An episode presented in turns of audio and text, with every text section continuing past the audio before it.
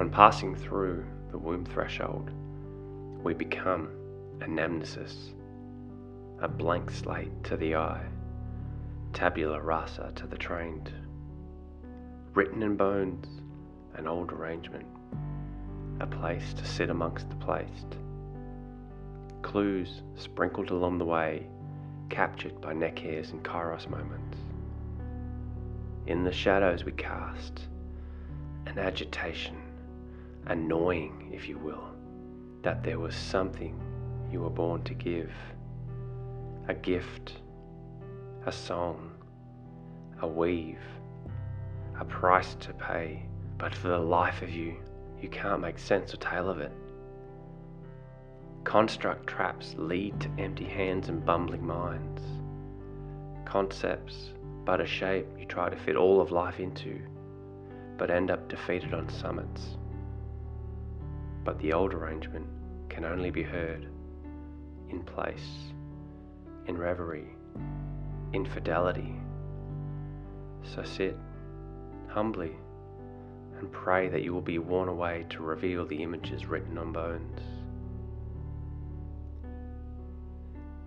Hello, Hedge School. This poem spoke through me a few months back.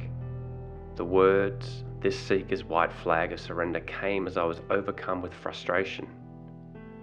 Frustration is my telltale sign that I'm trying to force nature's hand. Desperate moves reeking of impatience and insatiable thirst. Metaphorically, I feel a mist setting in, confusion bunkering down for the long, hard night. Interestingly, I find myself in these places when I wade too much into the land of concepts and constructs. A yearning for knowing catches me with overwhelm. Gnowing with a capital G, on the other hand, or direct experience, swaps answer for questions, swaps fast for slow, swaps intellect for intelligence. Quote, when dominated by the human intellect, life is a mere circus, says Sadhguru. But when dominated by the human intelligence, it is nothing less than a dance. End quote. Sadhguru of Mystics and Mistakes.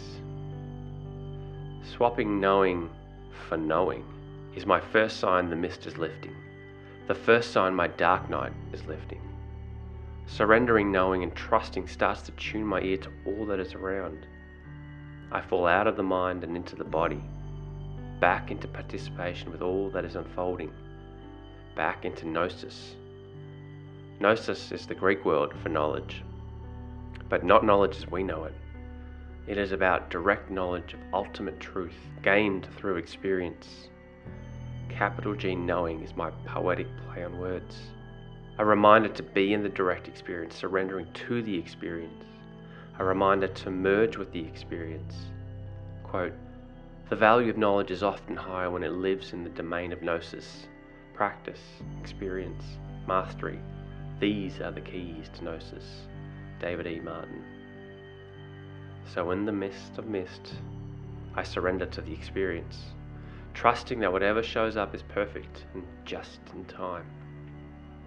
Being deeply situated deeply in place allows me to tune my ears, to notice my place amongst the larger place, to hear my story amongst the larger story. Quote, this larger story, much deeper than your prosaic personal history, expresses the ultimate meaning of your life, its true significance, in the same way a myth communicates truth or gnosis. To be living that larger story is to be a particular character in a web of relationships and meanings. To have a particular place in the story we call the world.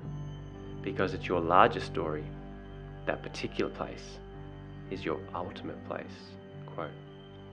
Bill Plotkin, Nature and the Human Soul. So to wind out this week, I'll speak to the language I hear when I see my place in the story of the world. I'll speak in poetry. The shade a shadow brings, looming as eyes scan skylines for a sign. Is this the way? Mimicry absorbs as you feel into the options. A glance away, a second guess fumbled in the darkness of idolatry.